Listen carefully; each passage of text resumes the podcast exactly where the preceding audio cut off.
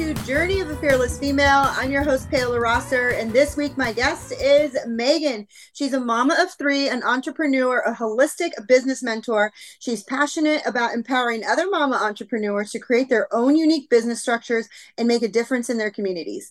With her personal approach, she helps clients develop a powerful mindset and marketing strategy to create a thriving business that aligns with their vision. By embracing their unique stories and following their purpose, her clients build businesses that not only generate income, but also create a positive impact in the world. Let's work together to create a community of inspiring mama entrepreneurs with Megan. So, everybody, please welcome Megan. Hello. Hey, Paola, how are you? Uh, I'm so excited to have you here. She's calling in all the way from Wisconsin. um, I love this connection that we have. I know. So I met Megan at a um, event in San Diego, and she just has this beautiful light about her. She sparks up every room, and she just like embraces you. With I love that she tries to tell me that I embrace her, but she embraces everyone. And uh, we just had an immediate connection. And I told her you need to be on my podcast, and so I'm so happy for her to be here. So let's talk about your journey. And where did it all begin? Thank you. So, um, this is a really hard question to answer because I feel like my journey is there's so many starts and stops to it. Um, but it really began in childhood. And the more I learned about childhood trauma and different things like that, I'm like, oh, yeah, this is where I need to start. So when you told me that I have to like tell my journey, I'm like, well, where am I going to start? Like when I was born? And, and that's kind of where I do have to start a little bit, but I, I won't make it take 32 years. So my my parents were entrepreneurs and they were like big business like we're going to just work every day all day long i was just telling my husband my parents worked seven days a week my entire life i never knew any different um, and then we lived with my grandparents out of kind of convenience and we had round the clock babysitters that way. And they also owned a business which was a zoo. So we i grew up on a zoo a zoo.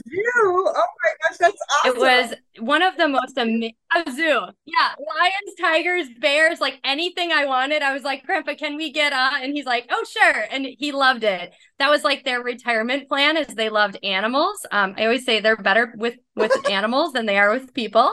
And as it kept growing, and they kind of like rescued all of these animals from different situations, like lions, tigers, bears, that kind of animal they were like, how are we going to continue to pay for them after we retire fully?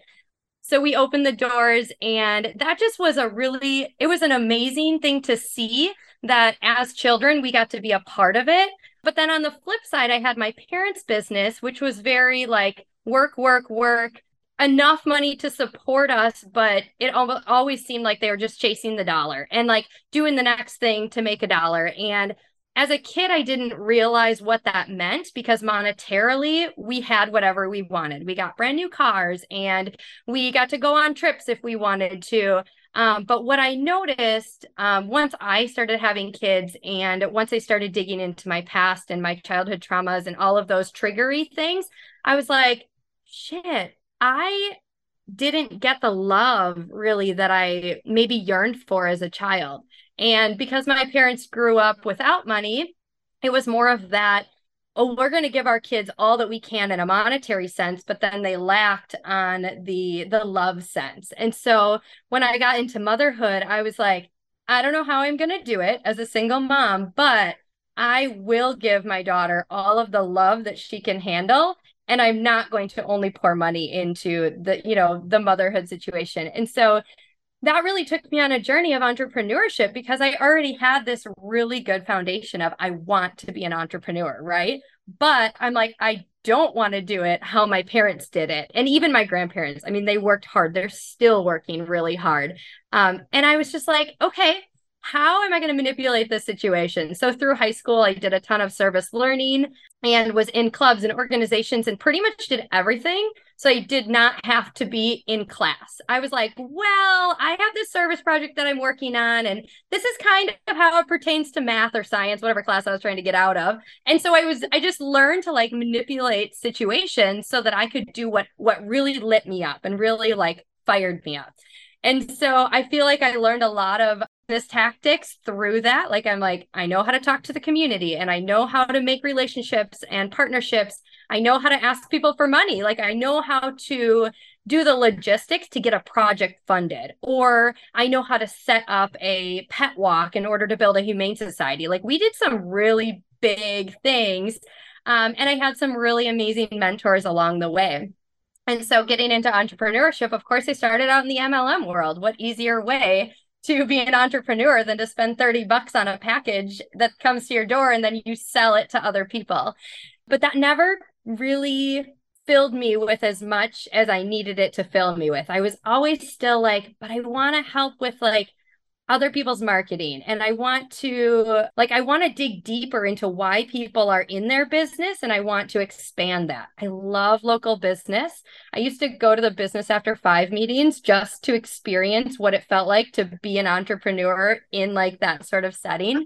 Incredible. Oh my gosh, it was so I I look back and I'm like, "Oh my gosh, you did all of these things." And sometimes I have to tell the story in order to even realize it for myself. So through you know through my first child, I still worked quite a bit, and then I was given the opportunity with my husband to be a stay-at-home mom, and I was like, yeah, no, like I don't even know what that is. I don't know how to slow down. I don't know how to self-regulate. Like I'm just like go go go all the time. And then he, he kind of gave me this opening of like, but you could if you wanted to. He didn't tell me I had to. He just said you could if you wanted to, and I was like, Oh, because up until this point, I had just supported every every relationship I was in. I just supported. I'm like, I'll just financially, mentally, emotionally support every aspect of this because that's what my parents did.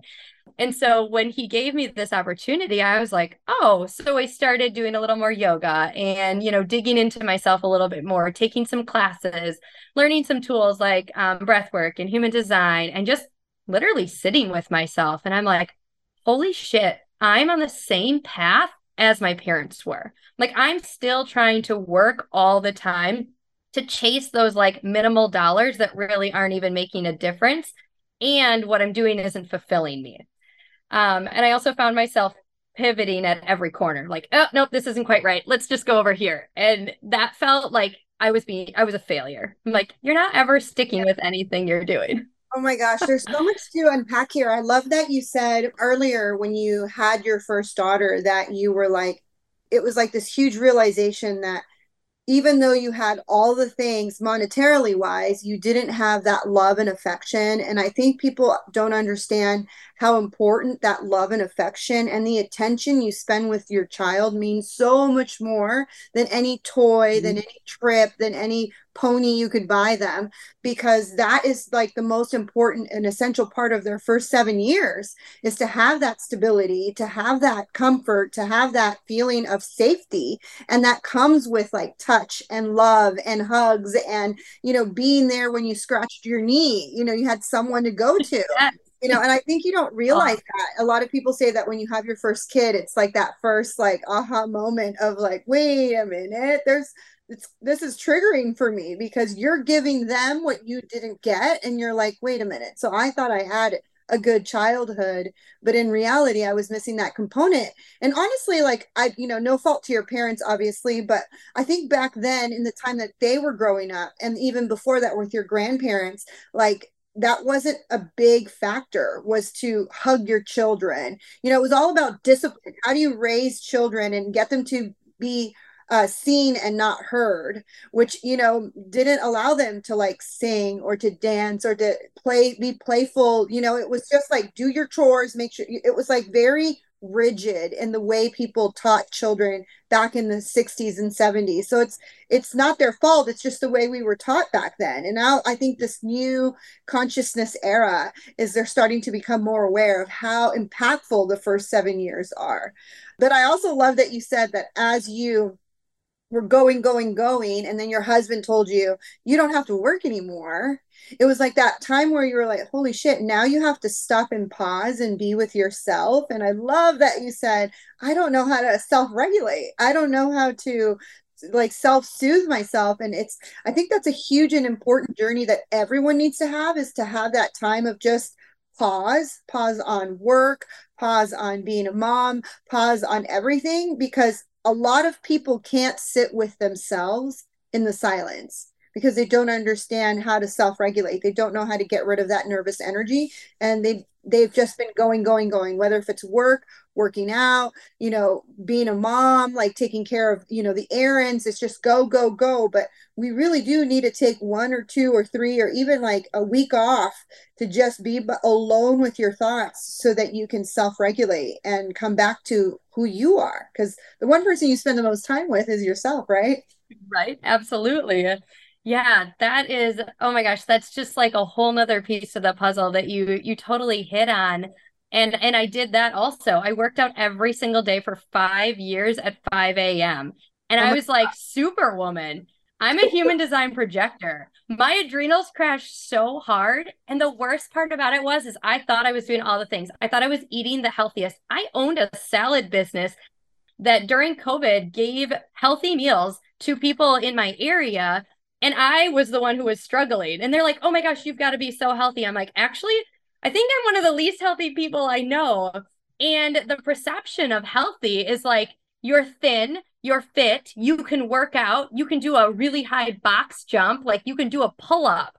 At the end of the day, that pull up doesn't matter if you're not feeding yourself the nutrients that you need to feed yourself and if you're not giving your body the adequate rest time, and if you're not giving your nervous system the adequate, like, breather, like, you need that downtime, you need that regulation. And it's so important. But what I've noticed is is it doesn't matter. We just want like we just want the star on the wall. We just want to say that we can do all of the things. It doesn't matter how we're feeling inside. So a couple years ago my adrenals crashed. I laid in bed for 2 full weeks and I was like, what am I gonna do now? Like your whole my whole life was gone. I, I had told everybody that I was healthy. I had, you know, social media. I was like, I have this business that delivers these beautiful salads, and they were literally gorgeous. But I just crashed to the point where I can't even get out of bed. How am I going to face the world? And as an entrepreneur, I feel like we come to these these blocks, these like parts in our journey where like I'm just going to give up now because nobody's going to believe what I have to say next. But I almost think that from that is also where we find the things that people need to hear. And so when I when I tell people like all of the down and dirty stuff of my life, they're like, "How can you tell people this?" And I'm like, "Because I've fallen so far into hell that the only way to come back up is to face these things that have happened and to see what nuggets I can pull out of them. Like, what did I learn from this? What's going to keep me going forward? And where do I need to stop and maybe reroute something that's that isn't working over and over again? So I look at my journey and I'm like, oh, that kind of thing happened multiple times when are you going to learn? And sometimes it's not until we put those puzzle pieces together. Yeah i love that you said that because i think so many people don't understand that we're constantly getting nudges or whispers from the world or the universe or source. Um, and it's like it's constantly telling you you're not playing at your full capacity. Not like you're because obviously you were right. world, on the world standards right? You were playing to the full capacity but you weren't showing up authentically yourself. And so it kept telling you like yes you're doing all these things but this is who you really are and you're not being true to yourself. And i love that you said that people were asking you how can you be so honest about what's going on with you? It's like uh, because this is my truth and this is my reality. Yeah. I think so many of us want to play that role that everything is great and we're hiding behind filters and we're hiding behind that like perfect curated Instagram feed. But in reality, we're all dealing with a, like learning new stuff in our lives that are trying to force us to be our true authentic self. And some of us are just not listening until you get to that place where you, like I said, you have either a full adrenal failure or you get cancer or you get that divorce or you get laid off or all of a sudden you're just like holy shit at the bottom of your pit you know like i am doing some obviously i'm not doing something right because i'm here again you know? And that's where it's like absolutely. Aha moment of like what what do i need to do? Where do i need to learn? I love that you said you look at your journey and you could say oh, that's the reason why this happened. This failure happened because of this, or this mistake happened because of this. And it was all, everything leads you to where your purpose truly is and who you're supposed to be. And that's, I think, why I liked you in the beginning when I met you, because you were so honest about who you were. It was like, this is who I am. There was this honesty about you that I love. That's the type of people that I'm attracted to, that I'm like, oh my gosh, I want to be their friend because that's who I am. Like, this is me. I'm an open book and I'm not hiding anything because I'm never going to pretend to be perfect. No one is perfect. Yeah, absolutely. Yeah, I think when we met, I was going through a, a really big, interesting relationship thing. And there's a lot to that that was like this reoccurring theme in my life of loss. And this will this will get me a little bit because it's still pretty raw, but hmm so when I first really started digging into my journey, a couple years into when I when I got to start to stay home with my kids and when I got to really sit with myself a little bit and start doing some of my own healing work, my brother started going through um he he was addicted to drugs and he ended up in and out of 6 month rehab programs and had I, so backtrack, had I not started this healing journey, I think this all would have played out very different. But he ended up passing from an overdose. And I'm sorry, Paola, I didn't even tell you this, but it, it's funny because there was so much. Like when I talk to people, it's like I, it's like I like just spit it out all out at them. But what happened was is I found myself back in that mindset of okay, I'm pregnant, I have a toddler at home, I have an, a, a nine year old that needs me. I have a household to run. I have a mom now that I need to watch over like a hawk because this has broken her. My parents had just had a divorce. And now I lost my baby brother. And the only way I know to handle this is to put my walls back up and be the best person that I can be for everybody else. And I will deal with myself later. And this is like a couple years down the road that I get to recognize it as this, but I I did a very good job of putting those walls up and then the second one broke down. We were at church and the pastor started talking about addiction. And I broke down for the first time since my brother had passed away. It was two weeks after his funeral. And I went and I went outside and I just sobbed and sobbed and sobbed. And I I just remember this belly and remember the things that I'm like, I'm not going to be able to take care of all of the things in my life if I don't let this out. And the next morning, I went into preterm labor at 33 weeks. Oh. And my little boy was born um, a couple hours later after fighting with my midwife because this was my last baby. Perfect home birth is what we were going for, like in the room I'm sitting in right now. And she's like, it's coming and you can't stop it. And I was so mad at the world. I was so mad at my brother. I was so mad at church for doing, you know, for talking about it. I was so mad at myself for breaking down I was like, you couldn't have waited a couple more months to break down. And I knew at that point that energetically, my body knew that this baby was not safe in here because I was not releasing what I needed to release and in an emotional sense. So that is a little, it's a little woo woo for some people. Um, but for me, it's the truth. It is truly that my body needed to needed to shed what I couldn't nurture anymore because of everything else that was going on. And so there was just all of this compounding like, you did this to him. Now he's in the NICU because of you. What are you going to do to uphold this going forward?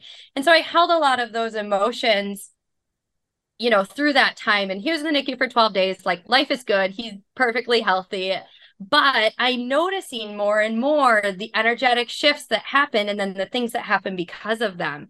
So moving into my next um, career choice was making healthy salads for people in the middle of having two toddlers at home.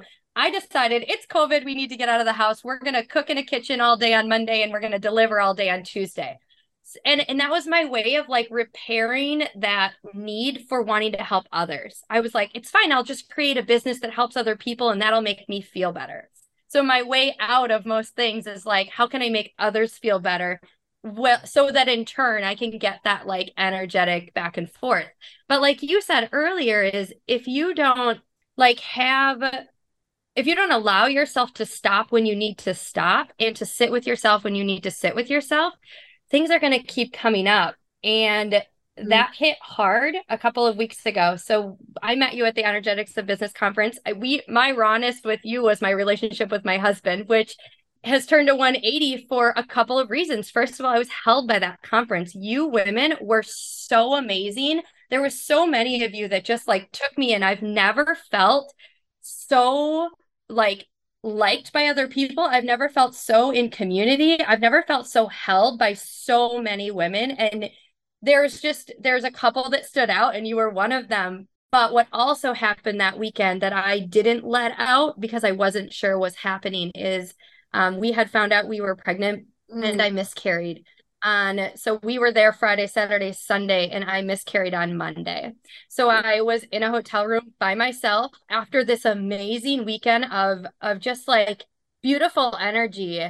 And I remember at one point going through a meditation and it was kind of like one of those release what isn't serving you and where I was at, this is like some really deep, honest truth, but where I was at in my business with my husband, with my family, this baby was going to be so hard for us. And I truly feel as though my body knew that this wasn't the time. And I'm going to have a lot of people that don't agree with that. And I, I also have like not shared this part because I feel as though some people will say, every baby should be here. You know, something really bad must have happened. But I truly feel as though just wasn't our time to have one more.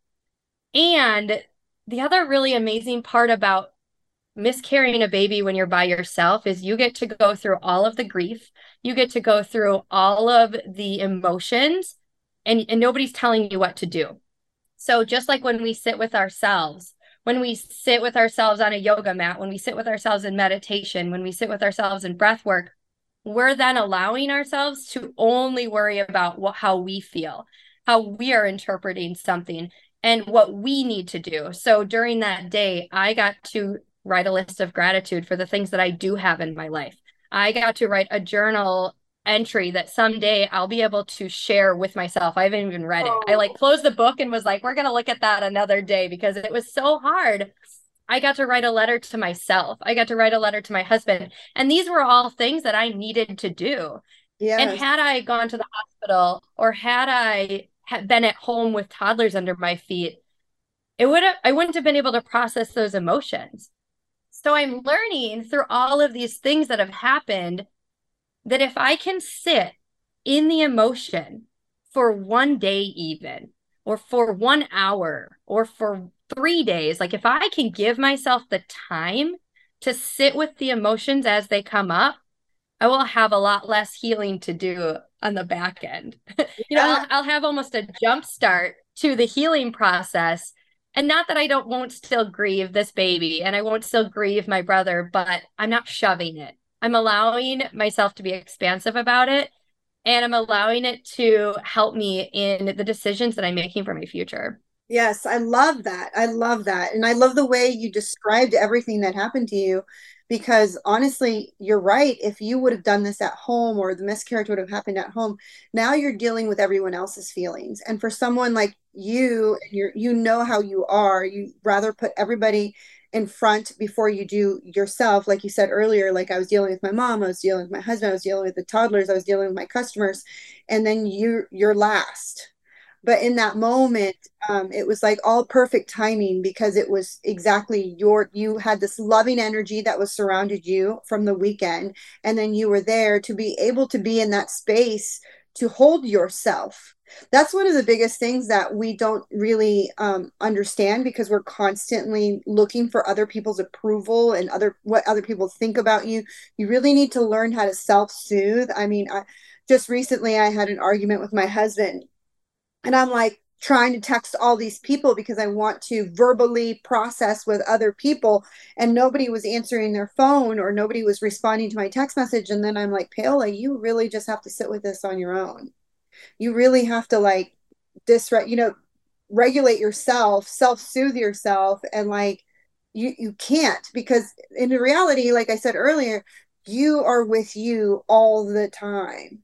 And when other mm-hmm. people can't do the things that you want or alcohol or food or shopping or you know all the other addictions that we reach for to kind of self-regulate aren't there or not available to you. You really need to do the work and i love that you did that. Like you did the work. You yeah. journaled you wrote letters you meditated you breathed you cried you sobbed all the emotions all in one with no like uh with no like moment to be like well what what do they think? or or what should i call my husband? or you know what i mean? It's just kind of like you really need to learn how to do that. All of us. Absolutely. if you're listening if you're yeah. watching on youtube we all need to learn how to self-regulate and how to self-soothe um, because it'll help not just yourself but your children your husband society. And there's a lot of people out there that don't know how to do this. That's why they're karens or whatever out in the world Right. I love that that you did that and I'm I can't I can't even begin to imagine the pain that you had to experience on your own but it was all perfectly aligned. And who cares what other mm-hmm. people think, right? Who cares if they don't right. they're listening and they're saying, well this is that's not how it happened. It it does. We don't know how things happen spiritually. Everything happens for a reason and I truly believe that. So, oh, that's incredible. Megan, as we wrap up this episode, what would be your nugget of wisdom that you'd like to share with the women who are listening today? Or men men listening too yeah so and and i do i always say like i'm a mama entrepreneurial business coach for small local businesses because that's where my passion lives but i will listen to anybody's story man woman or, or otherwise. So my nugget of wisdom is just to believe in your dreams and your ability to achieve them. Success isn't just about making money it's mm-hmm. about making a positive impact on the world by following your purpose and creating something meaningful. So, your unique story is what makes your business special. Embrace it and use it to build a business that makes a difference. Oh, I love that, Megan. And I love that you include all the things because it isn't about just making money and learning how to self regulate, learning your body, learning how to get into alignment. Like all of that means something. I'm on my entrepreneurial journey myself, and it's a lot, it's more than just like making money, it is a spiritual experience. Absolutely. Because it has everything to do with how aligned you are with your purpose and what it is that you're selling or doing or like creating in the world. So, oh, it's so beautiful, Megan. Absolutely. How can my audience find you? So I am on Instagram. Um, my Instagram handle is hello.meganelizabeth. Um, and then I do have a podcast. It's called The Really Rich Mama Entrepreneur. And it gets a little bit deeper into what rich really means. So those are my two spaces. I am on Facebook also under Megan Elizabeth. Thank you again for listening to Journey of a Fearless Female. I'm your host, Paola Rosser, and if you love this episode, make sure you hit subscribe, share it with your friends, and leave a review. I read every single review, and I truly appreciate the time you spend writing it. If you're looking for a life coach or a spiritual mentor, you can book a free discovery call with me at www.fearlessfemale.com. You can also follow me on Instagram at fearlessfemale underscore coach Subscribe to my YouTube channel at Fearless Female or find me on TikTok. I'm under at paola.rosser. Tune in next week. Goodbye.